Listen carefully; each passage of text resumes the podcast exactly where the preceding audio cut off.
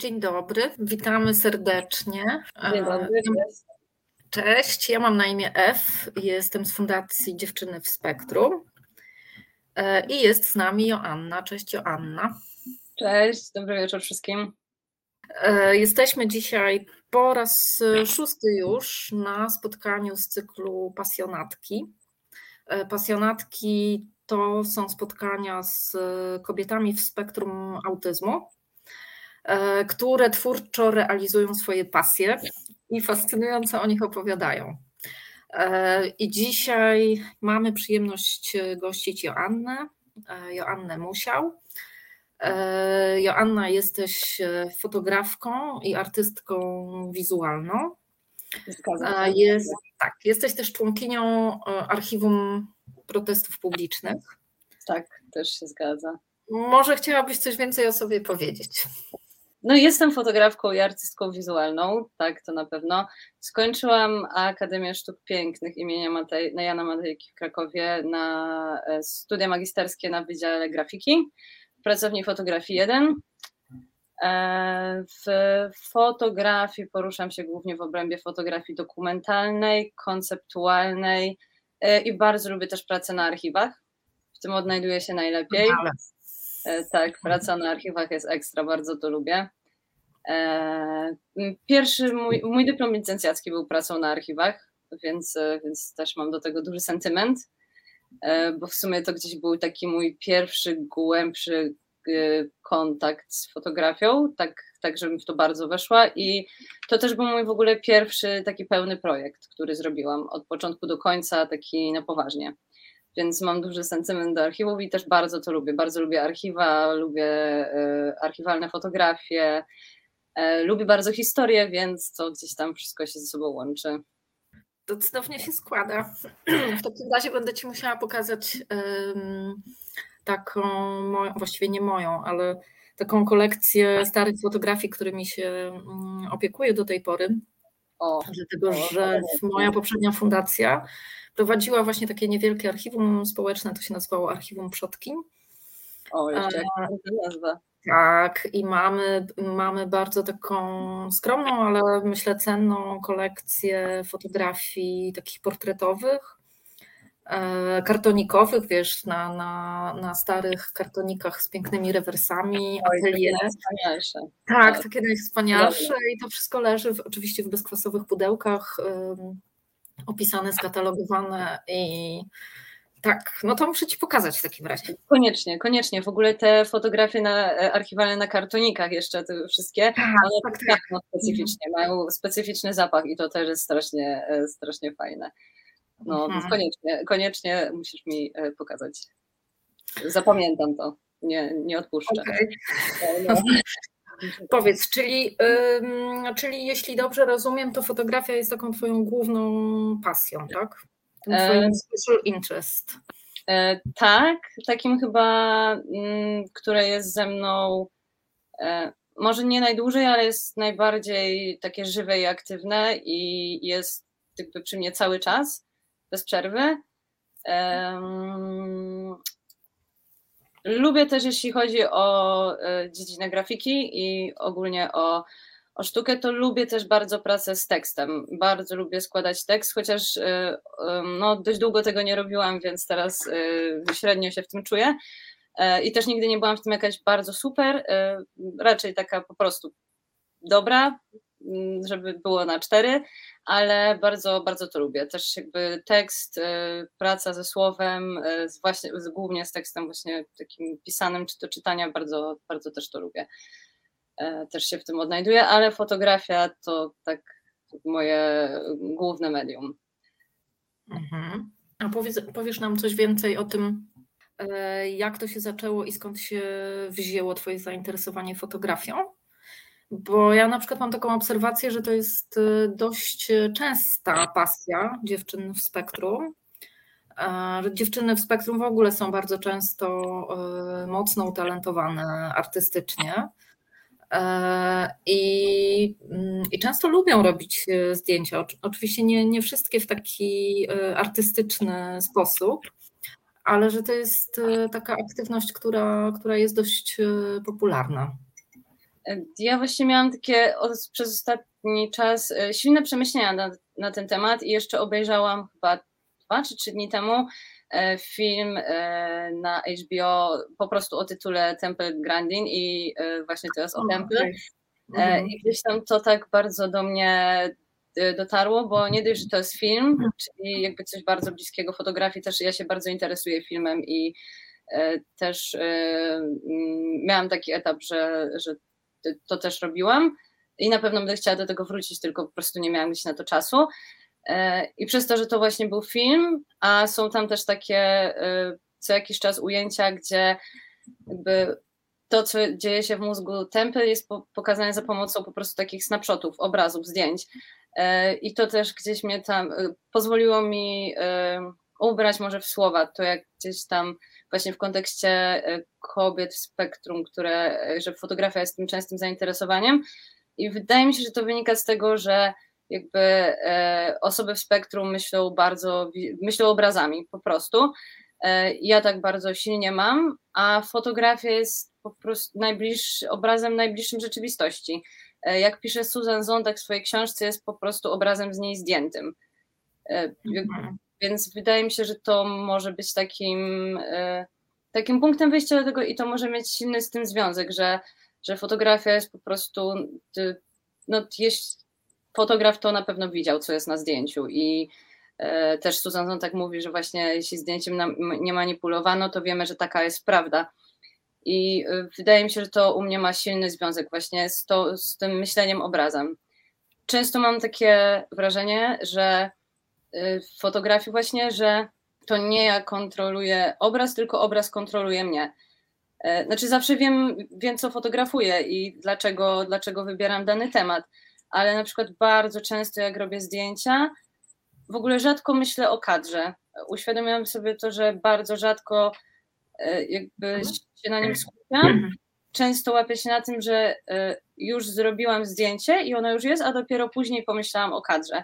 Że gdzieś to tak jakby samo wychodzi i wydaje mi się, że właśnie przez to taką wizu, przez takie wizualne myślenie obrazem e, u ludzi w spektrum mam też gdzieś jakąś taką łatwość. Mi to i, i czuję, że mi to po prostu przychodzi z łatwością.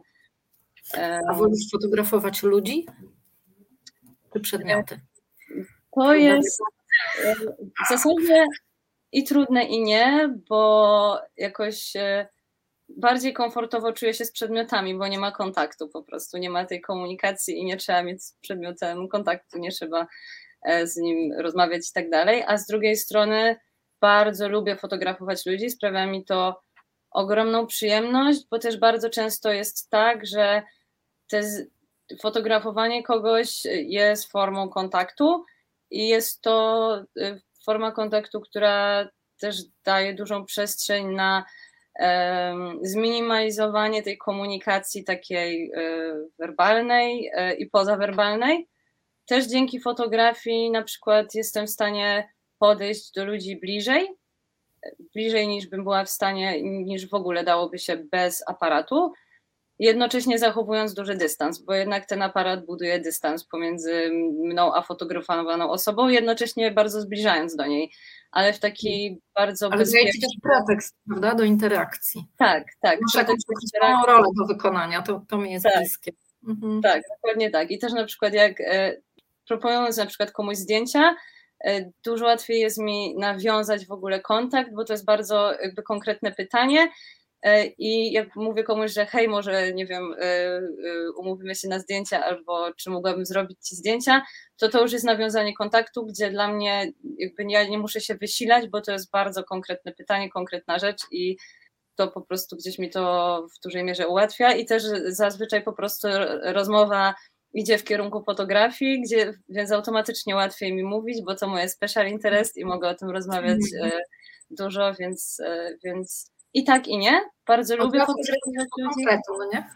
Tak, dokładnie, dokładnie tak, więc gdzieś to jest takie najbardziej, gdzieś e, najwięcej fotografowałam ludzi, wiadomo, podczas strajków i to są fotografie praktycznie, to są tylko ludzie, mm, więc Ja w ogóle długo myślałam o sobie, że ja nie fotografuję ludzi, bo fotografowanie ludzi widziałam jako to, że się z kimś umawiam, fotografuję konkretną osobę, to jest zaaranżowane w konkretnym celu i fotografując strajki, ja bardzo długo nie myślałam o tym, że fotografuję ludzi, tylko że fotografuję zjawisko, po czym sobie uświadomiłam, że patrząc na swoje zdjęcia, że ja zazwyczaj podchodzę do tych ludzi bardzo blisko, często robię portrety, bo gdzieś tam e, chodziło mi o to podświadomie. Uświadomiłam sobie potem oglądając obrazy, umiałam to nazwać, że e, jakby to takie podchodzenie bliżej do ludzi i robienie portretów e, było dla mnie tym, że ten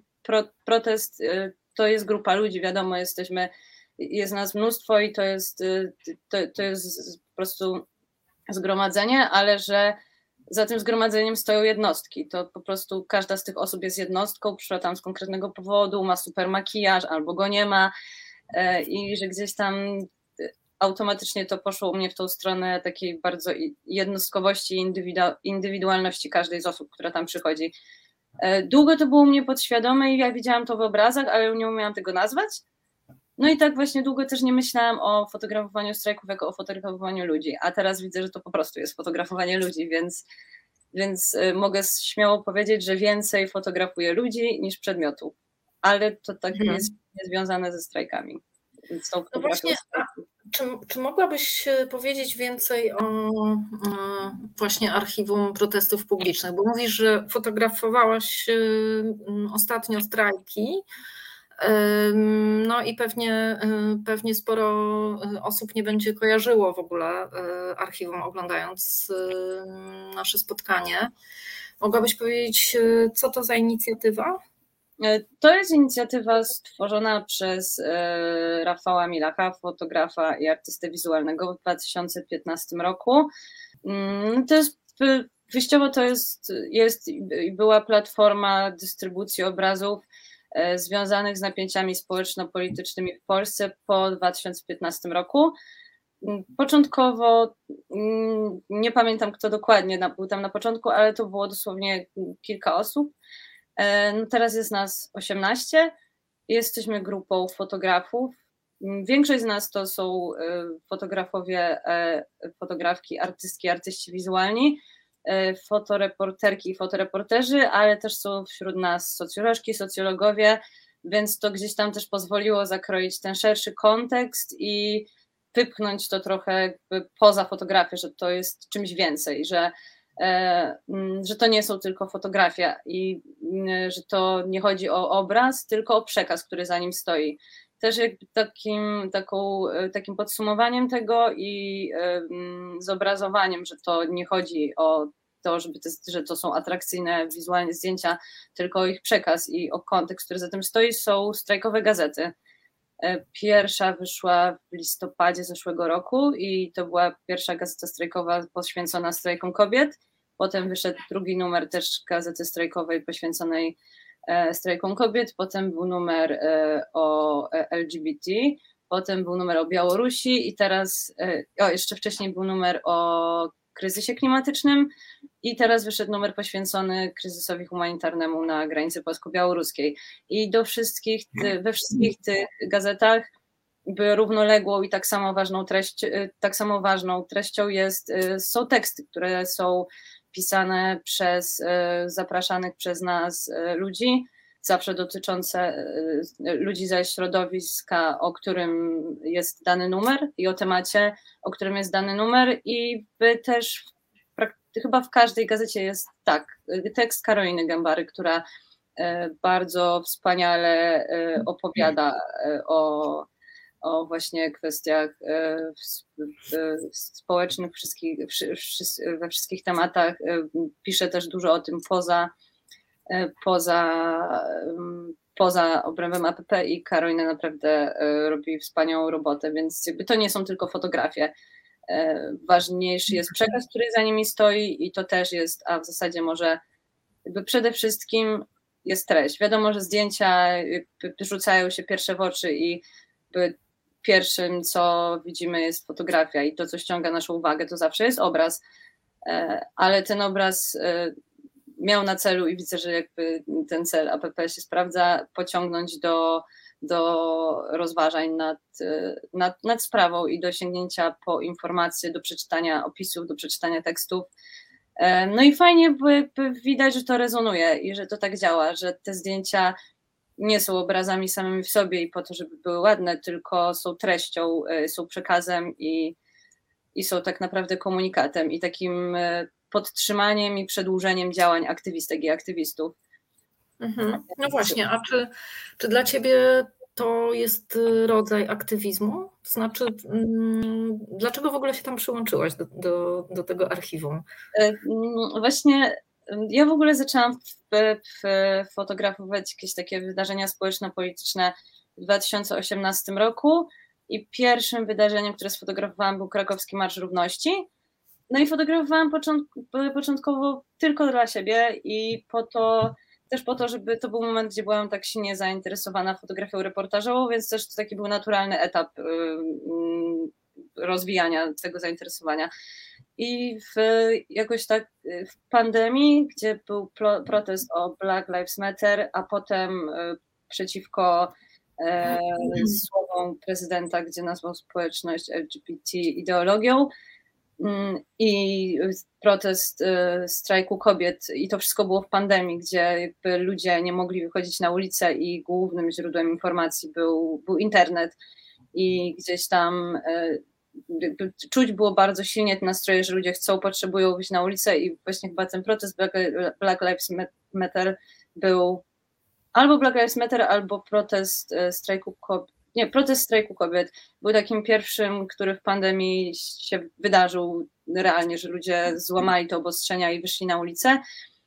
No i to gdzieś był taki moment, że czułam się, że już po prostu strasznie sfrustrowana i czułam, że po prostu już nie mogę, nie godzę się na to i że chciałabym te obrazy gdzieś posłać dalej, bo, bo to jest podtrzymanie tego, co gdzieś dzieje się na ulicy, to jest komunikat, to jest informacja, i wiedziałam, że jakby obraz jest, żyjemy w czasach, gdzie obraz jest głównym źródłem informacji o świecie, więc wiedziałam, że gdzieś tam e, te obrazy są ważne.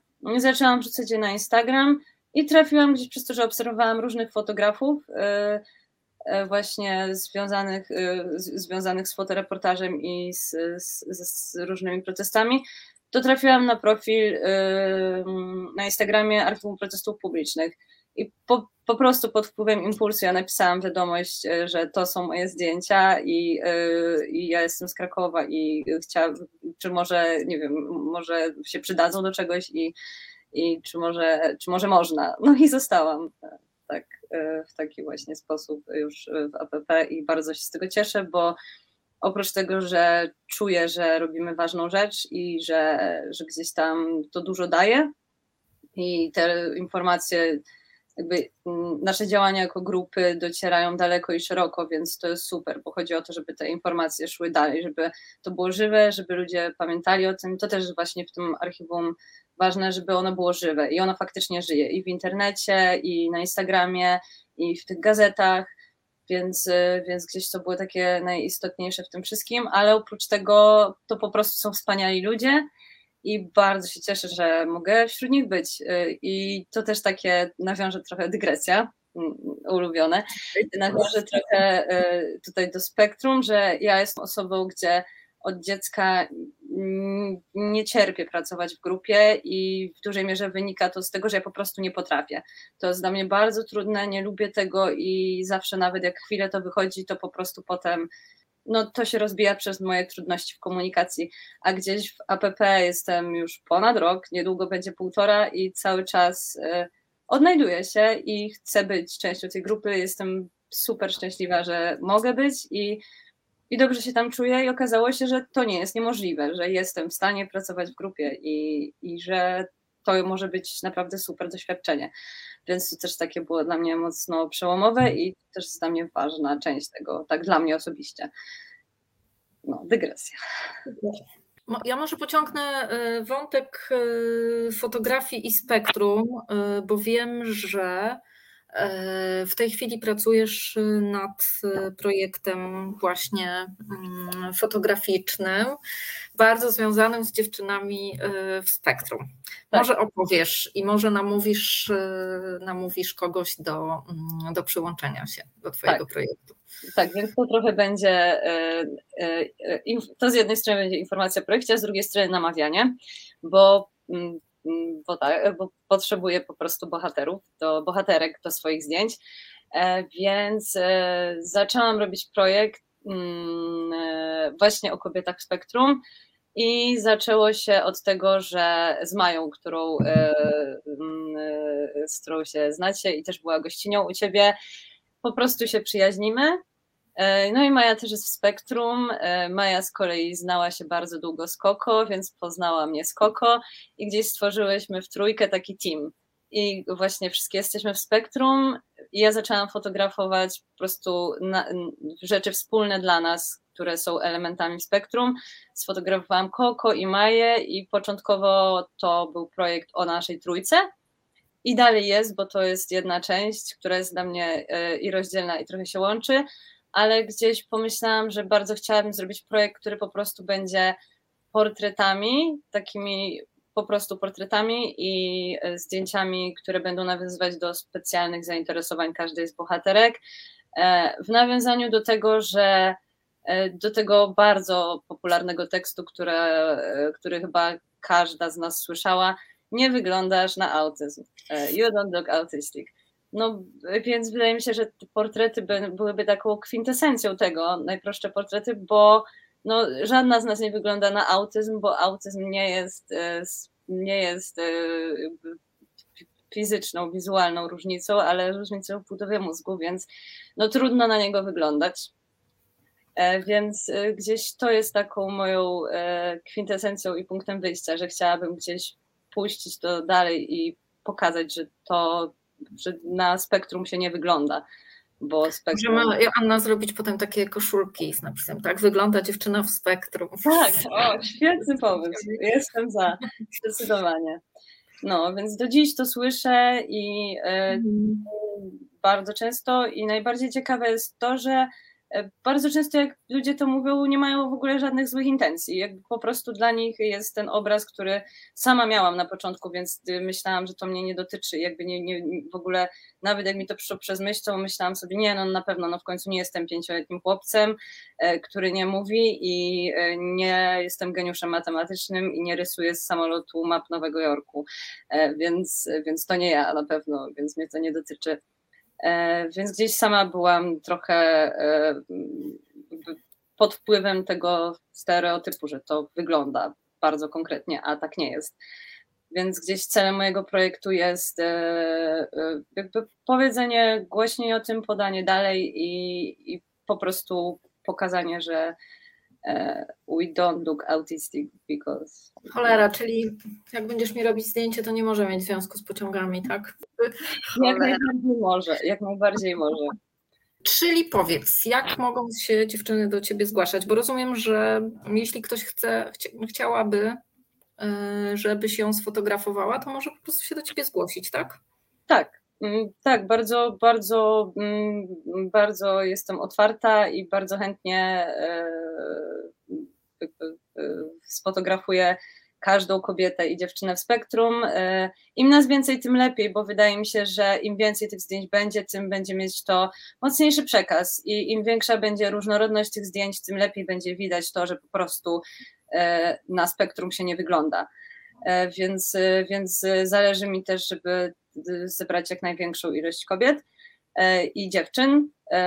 I chętnie też sfotografuję dziewczynki, ale wiem, że to też jest też i dla rodziców, e, i dla dziewczynek to już jest taki, e, to już jest poważniejszy temat i to już wiąże się z jakimiś, e, no to już jest trudniejsza sprawa, ale też jestem otwarta i bardzo chętnie, bo też różnica wieku też będzie super, że to też jakby we, we, w każdej sferze to się nie przekłada na, na wygląd.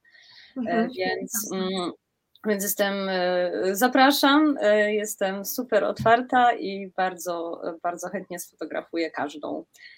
Więc... Dobrze, to, to my się przypomnimy jeszcze mm, postem mm, po tym live'ie, właśnie z info o Twoim projekcie i z jakimś kontaktem. No i na pewno mogę obiecać, że jako fundacja będziemy Cię wspierać w tym projekcie. Dziękuję bardzo, bardzo, bardzo się cieszę. Nam też zależy bardzo na obalaniu tych bzdurnych stereotypów. Tak, są komentarze, więc może. O, właśnie, ja tu czytam. Kochana Koko. Cześć Koko. Przepraszam, że tak e, osobiście. Ale nie krępuj się. Ja przeczytam. E, Koko napisała. Pamiętam, że zdjęcia Joanny były jednymi z tych, które mnie bardzo poruszyły w czasie protestów. Sama z powodu fobii społecznych jedynie obserwowałam protesty na Instagramie, a zdjęcia Joanny bardzo zwróciły moją uwagę i tak właśnie miałam szczęście zapoznać się z Joanną przez Insta. Joanna potrafi wyłapać taki moment, że te emocje rezonują. I potem, sorki, że nieskładnie piszę, ale nie mogę się skupić na pisaniu i słuchaniu, ale chciałam powiedzieć, że jestem mega dumna z Heleny Joanny. Ja tego muszę, nie mogę się powstrzymać, zrobię reklamę. Koko jest cudowną osobą, spektrum, robi przepiękną biżuterię, e, cudowne makijaże. Sama mam od Koko biżuterię i jak rzadko noszę bransoletki, to bransoletki Koko noszę cały czas. Robi cudowne, przepiękne rzeczy. Jej profil na Instagramie to Koko Majaki. E, I naprawdę Koko robi piękne rzeczy, piękne makijaże i wspaniale opowiada o bardzo różnych ważnych rzeczach. E, I o Japonii też, więc robię tutaj reklamę Koko. E, Super. Tak. Więc... To, w, to w takim razie umówmy się, że że Koko przyjdziesz kiedyś do nas i, i samodzielnie nam poopowiadasz o Twoich pasjach. Kurczę, mnie nie ma na Insta, więc jakoś skontaktujesz nas. Tak, bardzo chętnie. E, Joanna, to może powiedz, e, bo zareklamowałaś Koko, ale może też e, mm, powiedz o Twoim Instagramie, co? Jakiś adres albo jak można znaleźć Twoje zdjęcia? W zasadzie to w ogóle ten Instagram chętnie podam jako kontakt, bo tam ze wszystkich mhm. mediów społecznościowych jestem jednak najczęściej i przez Instagram też mi się najłatwiej kontaktować. Więc mój Instagram to Helena, dwa dolne podkreśniki, dolne podkreśniki, podkreśniki, Joanna. I no, głównie tam są fotografie ze strajków, bo w momencie, w którym zaczęły się strajki, to mój profil jakby sam, sam samoistnie się temu poświęcił, więc głównie są tam strajki. E, jest, e, jest, są też fotografie właśnie w temacie spektrum, e, no i przeróżne inne rzeczy, które robię, więc jest tam ogólnie, jeśli chodzi o fotografię, to gdzieś Instagram traktuje trochę też jako portfolio i tam jest przekrój tego, co fotografuję i tego, co robię e, w tej dziedzinie. E, więc, więc tam, tam, tam by było fajnie, gdyby ktoś chciał ze mną współpracować, którakolwiek z Was, zapraszam wszystkie, to, to przez Instagram będzie najprościej.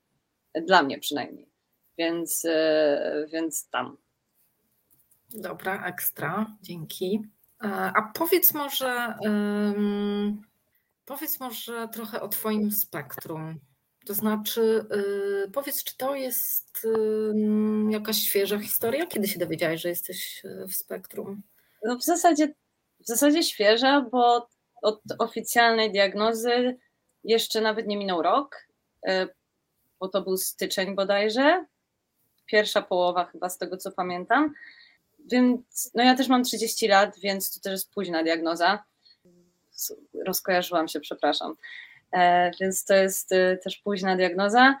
E, no i w zasadzie nie minął rok, więc to też jest e, już nie aż tak, ale dalej świeże. E, no i oczywiście od kiedy e, dostałam diagnozę, to spektrum autyzmu stało się moim specjalnym zainteresowaniem. Oczywiście. Bardzo plus, więc więc zdążyłam przeczytać kilka książek na ten temat, czytam wszystkie artykuły, jakie są, nawet ściągnęłam sobie kryteria diagnostyczne po polsku i po angielsku, e, na zasadzie takiej jako po prostu coś do czytania. To też był dla mnie bardzo, bardzo ważny moment, taki naprawdę przełomowy, bo zawsze, e, zawsze czułam, że jestem inna i to nie było, to nigdy nie było chwilowe, to nie pojawiło się w konkretnym momencie mojego życia. Ja po prostu nie, nie, pamiętam to od zawsze. Czułam, że jestem inna. I też chciałabym tu zaznaczyć, że często ludzie e, odbierają to, że ktoś mówi, że czuje się inny, jako to, że czuję się wyjątkowy. Gdzieś jakby chciałam zaznaczyć, że to nie zupełnie jakby z tym się nie wiąże. Ja po prostu czułam się inna i często to było coś nieprzyjemnego. Jakby też e, dostawałam sygnały od środowiska, że jestem inna i to było widoczne, e, więc gdzieś e, ja cały czas próbowałam znaleźć sposób na to, żeby nie być inna, dlaczego, bardziej się dostosować, zrobić coś, żeby nie być inna. Czyli to takie typowe maskowanie. Okazało się tak, że w, w, na przestrzeni teraz czasu widzę, że no jestem w tym naprawdę dobra, e, więc, e, więc e, im więcej czasu mijało, tym gdzieś tam no już na przestrzeni 30 lat bardzo wiele można się nauczyć. To też jest tak, że no jednak żyjemy w społeczeństwie, chodzimy do szkoły, jesteśmy jego częścią, więc po prostu się uczymy pewnych rzeczy. Pewnych rzeczy uczą, uczą nas w szkole na zasadzie po prostu instrumentalnej, więc mimo tego, że czegoś się nie rozumie, czy nie przychodzi nam to intuicyjnie, to po prostu uczymy się pewnych rzeczy. E, no i gdzieś mm, ja też jednym z moich special interesów jest psychologia i to jest chyba takie zainteresowanie, które jest ze mną najdłużej, bo gdzieś od 13 roku życia zaczęłam się tym interesować, a powiedzmy, że od 16 tak intensywnie, że e, czytam książki, publikacje, artykuły, i to było wynikiem tego, że po prostu chciałam zrozumieć siebie i ludzi, bo cały czas miałam takie poczucie, że ja nie rozumiem otaczającego mnie świata, a przede wszystkim nie rozumiem ludzi. E, a gdzieś psychologia o tym jest, no, o człowieku, o, o tym, jak działamy, o tym, jak funkcjonujemy, więc gdzieś przez bardzo długi czas to było moim głównym źródłem uczenia się o ludziach i o sobie e, i czymś, co e, ułatwiało mi zrozumienie. I gdzieś pierwszy raz trafiłam e, właśnie na terapię, jak miałam 19 lat i cały czas czułam, że jakby to nie jest to. Efekty były e, jakieś tam, jakieś tam były, jakby to też był długi proces, więc to nie jest tak, że efektów nie było, ale czułam, że to nie jest adekwatne do tego, jak ja y, próbuję się skomunikować, czy do tego, co jakby jest esencją problemu. Ja miałam też duży problem z tym, żeby powie- dalej często mam, żeby powiedzieć e, w zrozumiały sposób, e, o co mi chodzi. E, I tam to też było obecne. I gdzieś trafiłam na diagnozę po tym, jak skończyłam studia, obroniłam się i jednak wciąż, jak jest się na uczelni, to to jednak są jakieś tam zasady. To jest określony system, którego też musiałam się nauczyć, bo jednak się różnił od liceum. E, zajęło mi to długo i w momencie, gdzie zaczęłam jakoś tam w tym funkcjonować i się dopasowywać na piątym roku, no to to się skończyło. I gdzieś kończąc studia wpadamy po prostu w dorosłe życie i w to, że nie ma systemu, w którym funkcjonujemy jakimś tak zorganizowanego, jeśli nie pójdziemy do, e, nie wiem, pracy gdzie ten system pracy też jest zupełnie inny do takiej regularnej pracy na etacie, gdzie ten system też jest zupełnie inny niż jest na studiach, więc... Tak, trafiłam... za każdym razem trzeba się od nowa tak, dokładnie, dokładnie, więc ja trafiłam po prostu nagle w miejsce, gdzie też mój zawód jest taki, gdzie e, no jest, jest mało w tym jakby ograniczeń, zasad i jakichś schematów, do których można się dopasować. To jednak jest taki dość wolny zawód, więc po prostu z systemu, którego ledwo co na, udało mi się nauczyć i gdzieś odnaleźć, jakkolwiek, wylądowałam w miejscu, gdzie trzeba sobie radzić samemu, nie ma żadnych zasad, wszystkie zasady społecznych kontaktów są intuicyjne, ludziom to przychodzi intuicyjnie, to się opiera na intuicji, na komunikacji niewerbalnej w dużej mierze, z czym ja mam problem, to jest dla mnie trudnością, więc po prostu czułam się, jakby ktoś mnie wrzucił do jakiegoś magla i jakbym po prostu miała zwariować. Zupełnie nie umiałam się w tym odnaleźć. No i gdzieś wtedy Maja mi, e, właśnie z Mają wtedy dużo rozmawiałam i Maja mi powiedziała, ej wiesz co, bo ja właśnie ostatnio e, miałam, e, poszłam na diagnozę i jestem w spektrum ja myślę, że wiesz, to też może cię dotyczyć, że to możesz być ty. I tak wtedy sobie pomyślałam, że gdzieś miałam taki etap krótki, jak pojawiła się w mediach e, Greta Thunberg, gdzie ja się tym zainteresowałam e, i gdzieś tam mm, jakoś po prostu też jeszcze przed Gretą gdzieś tam to mi migało. Ja z grubsza wiedziałam o co chodzi, tak bardzo z grubsza, bardzo powierzchownie, ale wiedziałam, że coś takiego istnieje i no takie absolutnie. No, ale myślałaś sobie, nie, no nie, przesady, tak, nie. Tak, tak. Ja, ja miałam takie, hej, I feel her. I miałam, ale w ogóle nie skojarzyłam faktów, chociaż przez chwilę sobie myślałam, kurczę, trochę się czuję podobna, ale nie, nie myślałam wtedy o tym w kontekście, że czuję się podobna przez, yy, przez spektrum, tylko że czuję się na przykład podobna w tym, jak bardzo ona porusza ten temat, jak to jest dla niej ważne, jak skupiona jest na to i tej jednej rzeczy, i jak bardzo empatycznie, jak to ją po prostu momentami wręcz zjada. To w filmie, tym, który teraz był w kinach, Jestem Greta, jest pokazane, że to są momenty, gdzie jakby ona tego nie, jakby tego nie było widać w mediach, ale to po prostu zjada i gdzieś tam. E, ale to był taki krótki moment, i ja potem gdzieś w ogóle nie szłam tym torem. E, potem gdzieś zaczęło się pojawiać więcej artykułów w ogóle na ten temat w internecie, gdzieś tam powiedzmy, że od nie wiem, dwóch lat to zaczęło mi gdzieś e, tam częściej migać. E, zdarzyło mi się też, że dostałam taką sugestię e, i to było lata temu, ale to w ogóle było, w ogóle nie w złej wierze, ale że dostałam Czy taką to była miła sugestia? Ani miła, ani niemiła. Ona była okay. po prostu, ale była od osoby, która e, po prostu z zawodu jest psychologiem, więc gdzieś to było takie, mm, że miałam takie i przez chwilę jakbyś zaczęłam też więcej czytać i sobie pomyślałam, kurczę, pas, z jednej strony pasuje, a z drugiej strony nie, to nie mogę być ja. Przecież mówię, mam znajomych, e, radzę sobie. E, można się z tobą dogadać. Tak, można się ze mną dogadać i to często ludzie mówią, że spoko się dogadać. E, funkcjonuje, żyje i tak dalej, więc i w ogóle jakby też te kryteria i, i artykuły, które czytałam, były e, o, o chłopcach po prostu, o chłopięcym spektrum, a chłopięce spektrum i spektrum u, u kobiet po prostu bardzo się różnią. Więc gdzieś też, e, mm, też, też tak mm, e, od tego odchodziłam.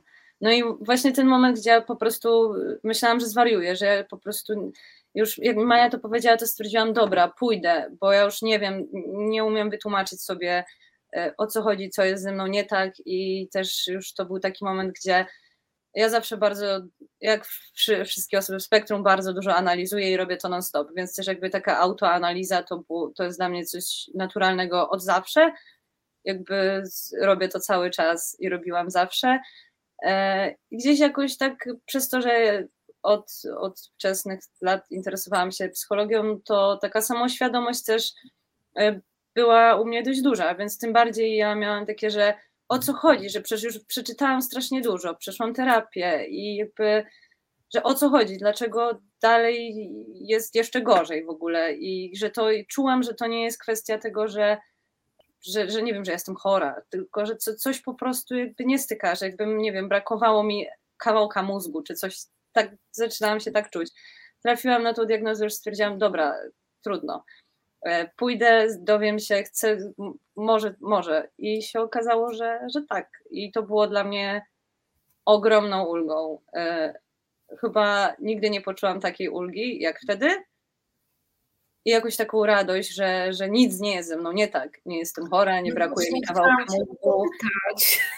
Czy ta diagnoza dała ci taką pewność po prostu, tak. że wszystko jest okej. Okay. Tak, że wszystko jest ze mną w porządku, że po prostu mam inny mózg, a nie, że mi brakuje jego części, albo że jestem chora, albo że jestem nienormalna. Po prostu mój mózg się różni, jest inny, więc też ja jestem inna i że to jest w porządku i nic ze mną nie jest nie tak. Po czym. No uważasz, że to jest trochę taki paradoks, że czasem trzeba dostać diagnozę psychiatryczną, żeby człowiek zrozumiał, że wszystko jest na swoim tak. miejscu? Tak, no jest, jest to takie trochę paradoksalne. Po czym ja w ogóle, ale to też chyba jest takie 100% e, u wszystkich e, kobiet, w szczególności diagnozowanych, wyszłam, y, pocieszyłam się i poczułam ulgę przez, nie wiem, dzień, dwa, po czym sobie myślałam, nie, ja na pewno coś nakłamałam, na pewno tak ujęłam w słowa, że, y, że, że tak wyszło, że na pewno tak nie jest, że, że nie, to jednak jest niemożliwe, y, że ja oszukuję wszystkich ludzi tak. i kłamię.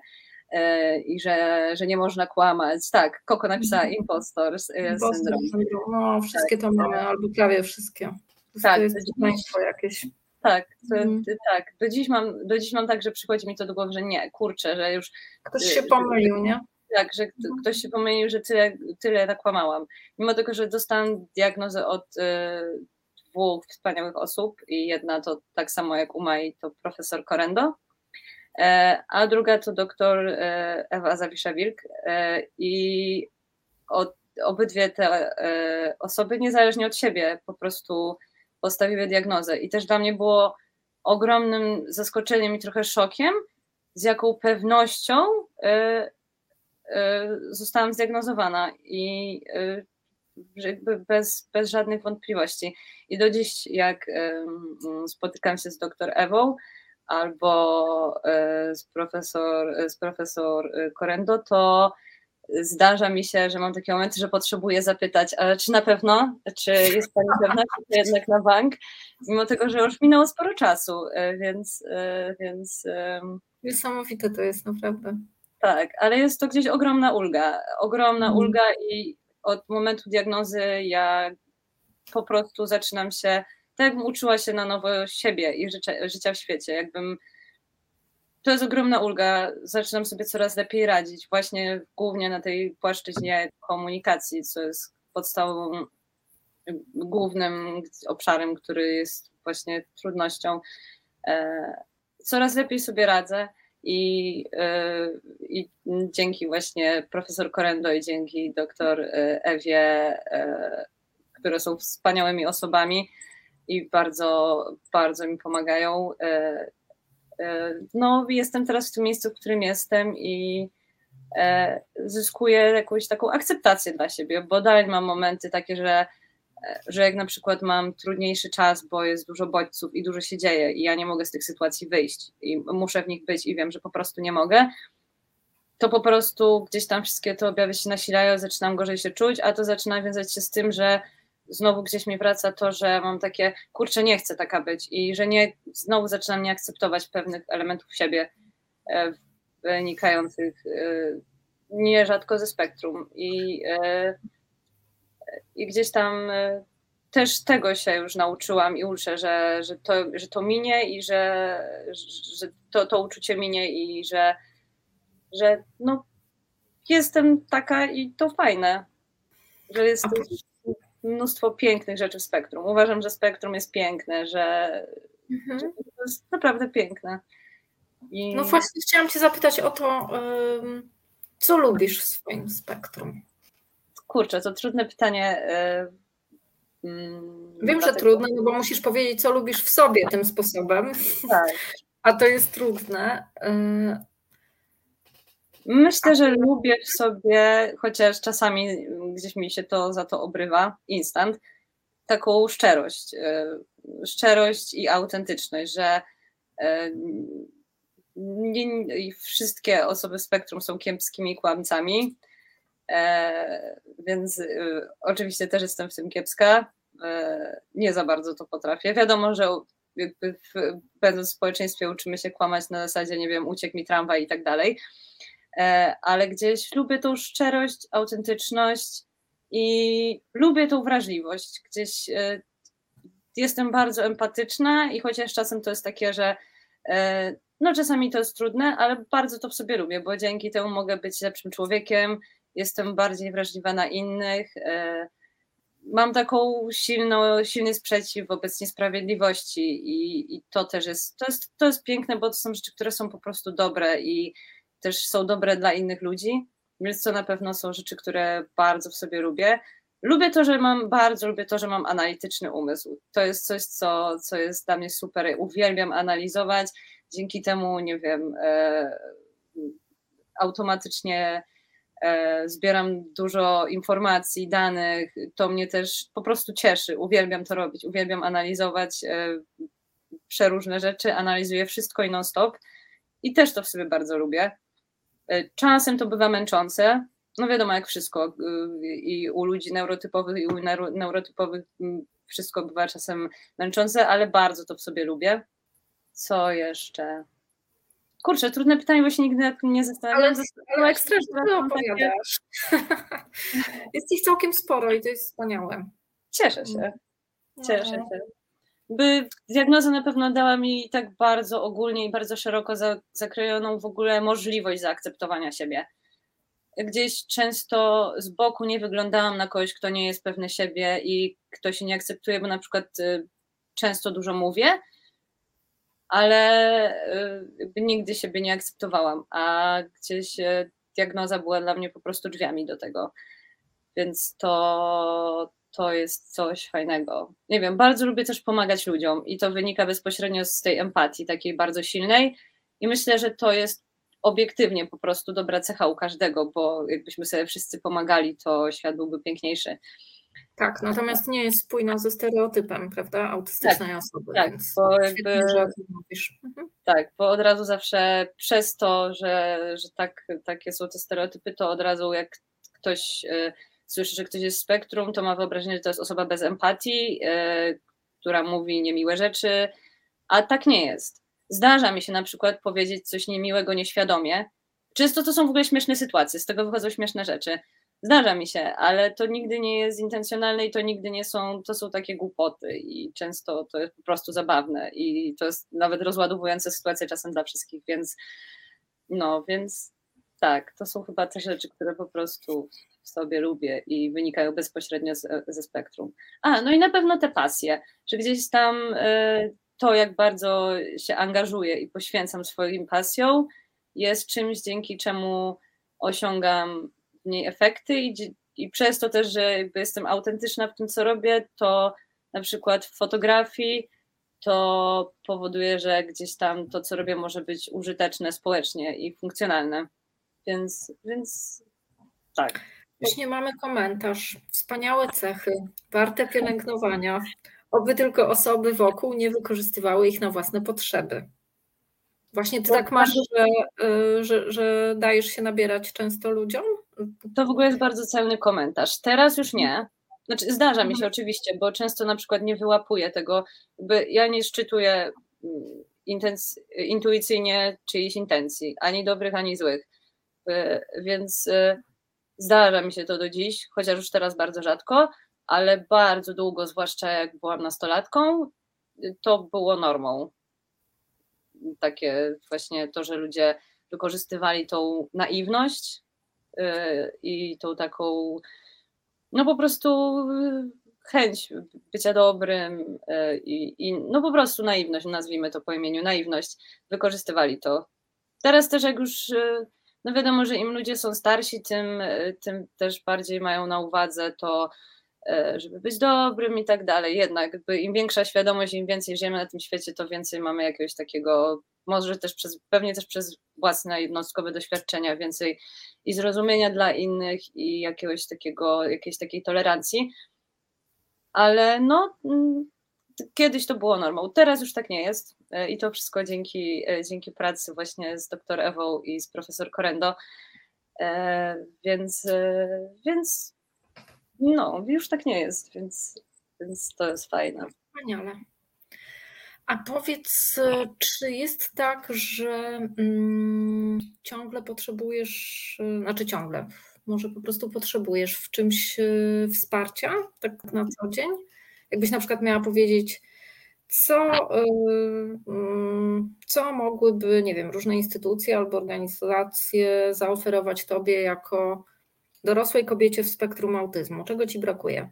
No, marzy mi się na pewno taka przestrzeń i to, żeby ona nie była jedna, bo wiadomo, że, mm, że, że, że jedna się nie sprawdzi, bo osób w spektrum jest wiele, miasta są duże i, i to po prostu jest mało, ale marzy mi się przestrzeń dostosowana do E, do tej nadwrażliwości sensorycznej. U mnie na przykład te nadwrażliwości są, ja je bardzo u siebie widzę i od zawsze czułam i są silne.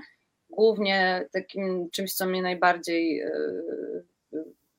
sprawia najwięcej bólu, to jest po prostu dźwięki, hałasy, Fizy, po prostu fizyczny ból. Jestem nadwrażliwa też bardzo na temperaturę, no i dotyk to też jest dla mnie.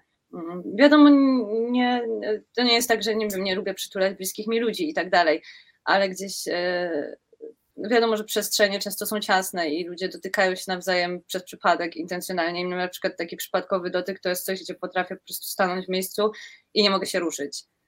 E, I to jest dla mnie okropne. Więc gdzieś jakaś taka przestrzeń, która będzie e, i światło, gdzie, w którym będą neutralne, ciepłe światła, w którym będzie po prostu cicho i w którym będą stoliki daleko od siebie i będzie można siąść po prostu w przestrzeni jednak z innymi, ale w tym takim e, bezpiecznym Jest dystansie. Jest takie miejsce w Krakowie? Słucham? Jest jakieś takie miejsce w Krakowie, które spełnia te kryteria? Chyba nie. Jakby najbliżej tego, jak jest pusto i na przykład jest środek dnia dla mnie, e, jest forum przestrzenie, bo to jest taka bardzo otwarta przestrzeń, te stoiki tam są szeroko jak nie ma dużo ludzi, to tam jest cicho. Co jeszcze? No nie przychodzi mi nic za bardzo do głowy. A tobie? Tak z ciekawości? Nie, myślę teraz o jakichś instytucjach również, ale mm, no na razie wszystkim, wszystkim im sporo brakuje do tak. tego, żeby być przestrzenią dostępną. Naprawdę. Tak, dokładnie tak. Myślę, że to było coś, coś naprawdę fajnego i ważnego, bo, bo jakby ta nadwrażliwość na bodźce często, często jest odbierana jako jakaś, nie wiem, też fanaberia, a to jest po prostu coś, co fizycznie jest y, bólem, jest męczące i gdybym miała miejsce, w którym mhm. mogę po prostu posiedzieć, być, nie wiem, napić się herbaty, kawy i bez y, mhm. zbędnych hałasów, y, ostrych, świecących, migających świateł i Fajne. Biblioteki są fajne, tylko że kawa odpada. Jak jeszcze raz? Biblioteki. O, biblioteki. Tak, tak, tak, biblioteki tak, tak. Także tak. No myślę, że to jest coś, co byłoby bardzo, bardzo potrzebne. E, I w ogóle hmm. myślę, że to też byłaby przestrzeń, z której yy, myślę, że w ogóle tak abstrahując od wszystkiego, takich przestrzeni nie potrzebują tylko ludzie w spektrum, że, że jakby chyba każdy też gdzieś lubi mieć miejsce, gdzie może siąść e, w spokoju, dosłownie w spokoju. E, chociaż wiadomo, że u ludzi w spektrum te potrzeby są dużo silniejsze i już i nie są kwestią tego, że są momenty, gdzie ja nie mogę wybrać, po prostu nie mogę być w miejscu i muszę mieć te bodźce zminimalizowane do minimum. No to by było coś, co byłoby bardzo potrzebne i bardzo ważne jest pytanie do Ciebie mm, od Pani Ryszardy. Jak sobie Pani z tą nadwrażliwością radziła sobie w edukacji? Muszę przyznać, że po prostu sobie nie radziłam. Że w systemie edukacji to wyglądało tak, że. Y, bo domyślam się, że chodzi tu o nadwrażliwość sensoryczną. Że ja po prostu regularnie, praktycznie na każdej lekcji, w ogóle ostatnio do mnie to dotarło, że to było absurdalne, bo ja na każdej lekcji często nawet dwa razy mówiłam, że ja muszę iść do toalety i po prostu wychodziłam. E, co było dziwne oczywiście. I ja po prostu, nie wiem, wychodziłam, szłam korytarzem w te i we w te, wchodziłam do łazienki, nie korzystałam z niej i wracałam. Na przerwach często po prostu z, z, chciałam zostać w klasie, gdzie też w ogóle często to nie było możliwe, bo obowiązkowym było wyjście na korytarz wiadomo, że jest hałas, no jest w szkole dużo ludzi. Nie za bardzo sobie z tym radziłam. Potrzebowałaś się wyizolować. No. Tak.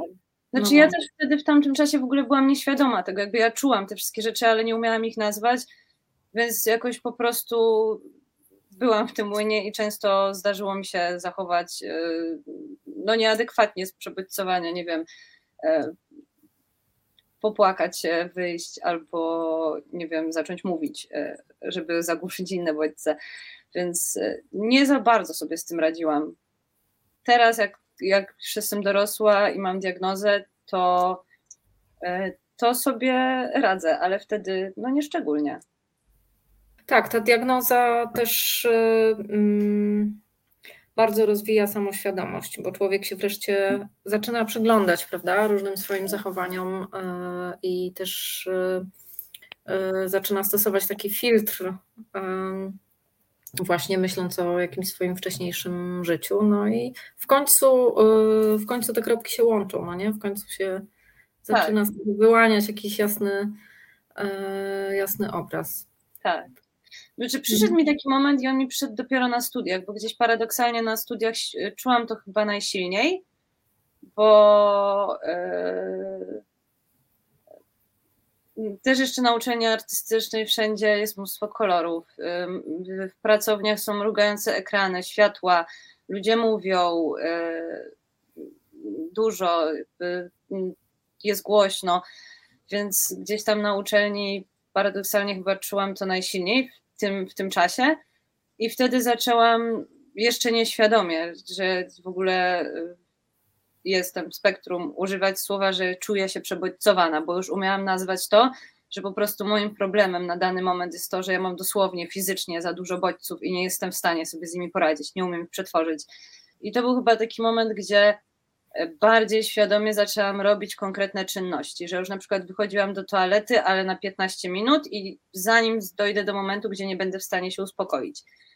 E, albo co akurat mm, teraz, teraz na przykład do mnie dotarło, że to było odbierane jakoś może niekoniecznie, że potrafiłam w środku zajęć wyjść na papierosa po prostu, bo ja wiedziałam, że muszę wyjść, bo jak nie wyjdę, to nie wiem, y, skulę się pod kaloryferem albo po prostu, nie wiem, zacznę płakać.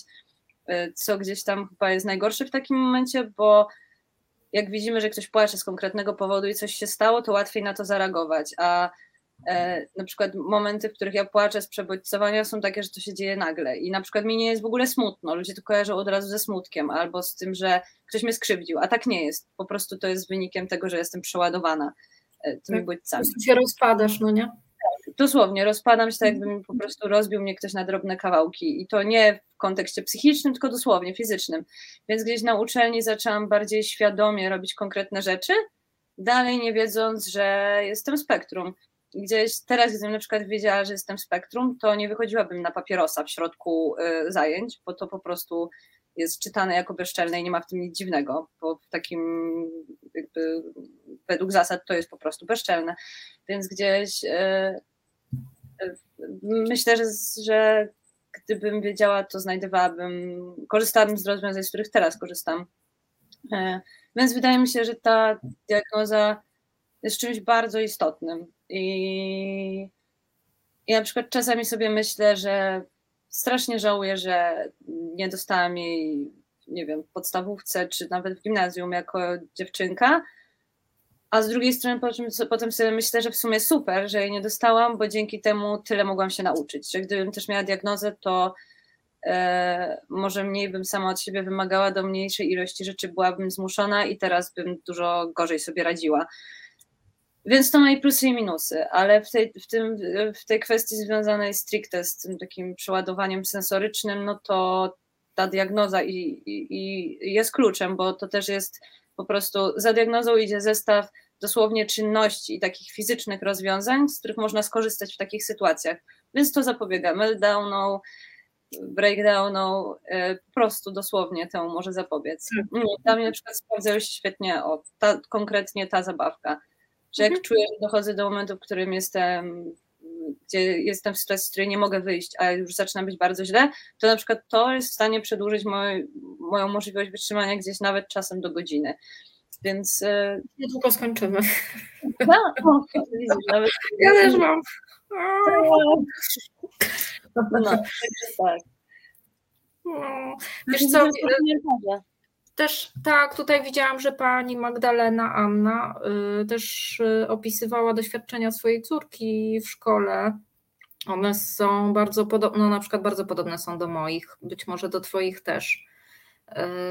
Koszmarem jest pójście na obiad w szkole. Moja córka przepuszcza w kolejce po obiad wszystkich, po czym wraca po 25 minutach spóźniona na lekcję. Potem jeszcze następny komentarz. Moje dziecko nie korzysta z toalety w szkole, boi się. No ja też nie korzystałam z toalety w szkole, bo muszę korzystać z własnej toalety. Ja korzystałam, no bo musiałam, ale to było dla mnie zawsze niemiłe, zawsze to było dla mnie trudne i zawsze korzystałam z tej toalety, jak nikogo nie było. Zawsze się starałam, jak już mhm. musiałam, no to, to tak, ale tak to jak nikogo nie było. E, Światło, pałac, nadwrażliwość, dotyk, to wszystko paraliżuje moją córkę. To, to są takie... Mm, Klasyka. Tak, tak. No, tak. Niestety szkoła nie jest przyjaznym sensorycznie miejscem. Szkoła jest koszmarem sensorycznym, więc to jest dla nas wszystkich po prostu szkoła przetrwania, a niekoniecznie miejsce, gdzie no właśnie nabywamy tak. tylko wiedzę i się rozwijamy. Nie znam osoby w spektrum autyzmu, która miałaby dobre wspomnienia ze, mm, ze szkoły.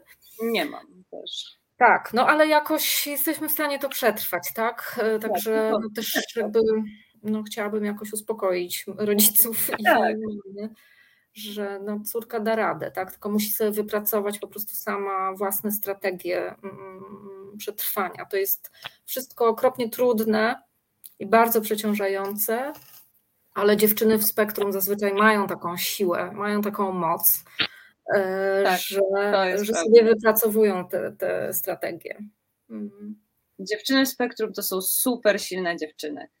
Często mhm. właśnie przez to, że od początku są wrzucone w coś, co jest totalnie dla nich nieprzystosowane, e, po prostu okazują się być super silne, często silniejsze niż się wydaje i silniejsze niż neurotypowe rówieśniczki.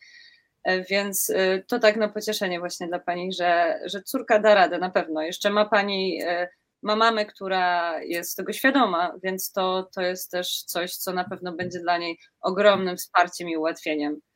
Więc to na pewno jest ważne. I Sylwia pyta, jakie cechy charakterystyczne, szczególne są dla osób w spektrum, na które warto zwrócić uwagę, które mogłyby świadczyć, że można być w spektrum? Wydaje mi się, że ty jakby spójniej odpowiadasz na tego typu pytanie, pytania, Ewa. Odpowiesz? Bo wydaje mi się, że to będzie e, bardziej użyteczny komunikat z twojej niż z mojej strony. Jakoś po prostu masz większą spójność w mówieniu, jak odpowiadasz na pytania. Mm, powiedziałabym, że yy, hmm, jeśli mówimy o dziewczynach, no bo my raczej tutaj przedstawiamy tą dziewczyńską stronę spektrum, no to na pewno warto zwracać uwagę na właśnie mm, taką alternatywną sensorykę, na takie mm, nadwrażliwości, najczęściej chyba na hałas i na ostre jasne światło. No i takie rzeczy, to zależy też od wieku, tak? U, u małych y, dziewczynek y, diagności przegapiają na przykład to, że dziewczyny często mają dużą niechęć właśnie do różnych czynności pielęgnacyjnych, bo one powodują ból, dyskomfort sensoryczny, takie na, na przykład mycie włosów, czesanie włosów, e, jakieś obcinanie paznokci i tak dalej. E, mają często swoich wymyślonych przyjaciół albo jedną taką mm, osobę. E, bardzo często są przywiązane do jednego przedmiotu.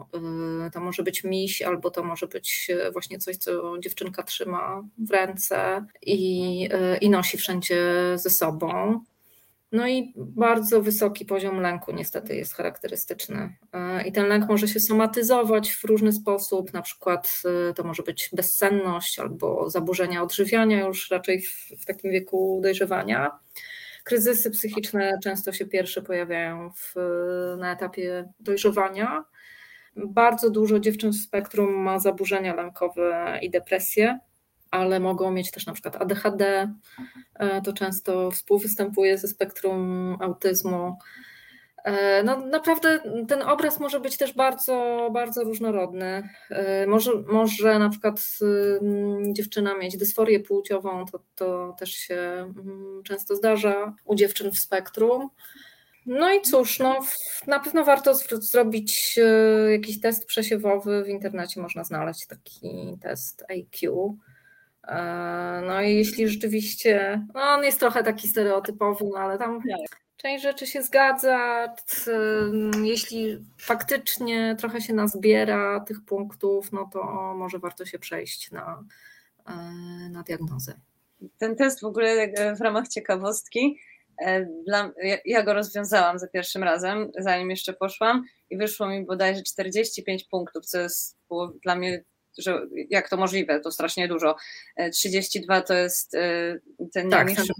Mhm, mhm. I e, ja potem stwierdziłam, że wszystkim moim bliższym przyjaciółkom, koleżankom, które też mają, w rozmowie wchodziło, że mają dużo tych takich cech, które są charakterystyczne dla spektrum, że ja im to powysyłam, żeby sobie po pierwsze potwierdzić, że, że to się zgadza, i nawet wśród tych, e, e, właśnie wśród tych dziewczyn, e, zazwyczaj to były wyniki między 18 a 20, nie wiem, 2. W każdym momencie, gdzie ja miałam takie, nie, to na pewno jest kłamstwo, zrobię teraz, mam teraz dużo wiedzy o samej sobie i o spektrum, więc spróbuję, rozwiążę ten test jeszcze raz, na pewno wyjdzie mi mniej i się okaże, że nieprawda. Ani razu, raz mój naj, e, moje największe osiągnięcie w tym teście, jeśli chodzi o to, żeby zniżyć te punkty, to z 45 na 43. E, a rozwiązałam go chyba, nie wiem. Wyszło mniej, coś koło 40. No, mhm. więc, e, więc jakby to było takie kurcze, no, ja się starałam, jakby wiedziałam, że na przykład to pytanie dotyczy czegoś, co przepracowałam, to odpowiem, że już mniej na przykład, albo że nie. I to niczego nie zmieniało, e, albo niewiele. Więc, więc gdzieś tam no, ten test e, nie jest absolutnie narzędziem, e, które świadczy o tym, że, że ktoś jest w spektrum, ale nie, jest tak. Nie jest test diagnostyczny. Tak, to nie jest test diagnostyczny, ale to jest coś, gdzie gdzieś nam wyjdzie ta wysoka punktacja, to warto może w tym kierunku pójść. I jeszcze odnośnie do tego pytania, że jakie są cechy charakterystyczne dla osób w spektrum. Ja się może teraz odniosę, bo ja też mam doświadczenie jako osoba z późną diagnozą, więc ja się może do tego odniosę w kontekście E, dziewczyn, które myślą e, o tym, że są w spektrum i mają takie e, podejrzenia odnośnie siebie. Że gdzieś tym takim podstawowym problemem ludzi w spektrum są, mm, są trudności w zakresie i w obrębie relacji społecznych i komunikacji. Ja na przykład czułam i czuję do dziś, że ta komunikacja jest czymś dla mnie trudnym i czułam od początku, i żeby może zaufać w tym sobie, że jeśli czujemy, że z tą komunikacją mamy trudność, nawet jak tak nie jesteśmy odbierani, to może warto, e, warto e, też na przykład, warto może też się trochę na tym skupić. I też chciałam troszkę jeszcze, jeśli mogę, krótką dygresję do tego nawiązać, że bardzo często zaobserwowałam to, że takim czymś, co jest bardzo może mylące, jest to, że łatwość w mówieniu przez dłuższy czas i na konkretne tematy e, nie jest równoznaczna z łatwością w komunikacji umiejętność wypowiadania się i jakby mówienia y, y, o rzeczach nie jest y, z tym równoznaczna, że umiemy się dobrze komunikować.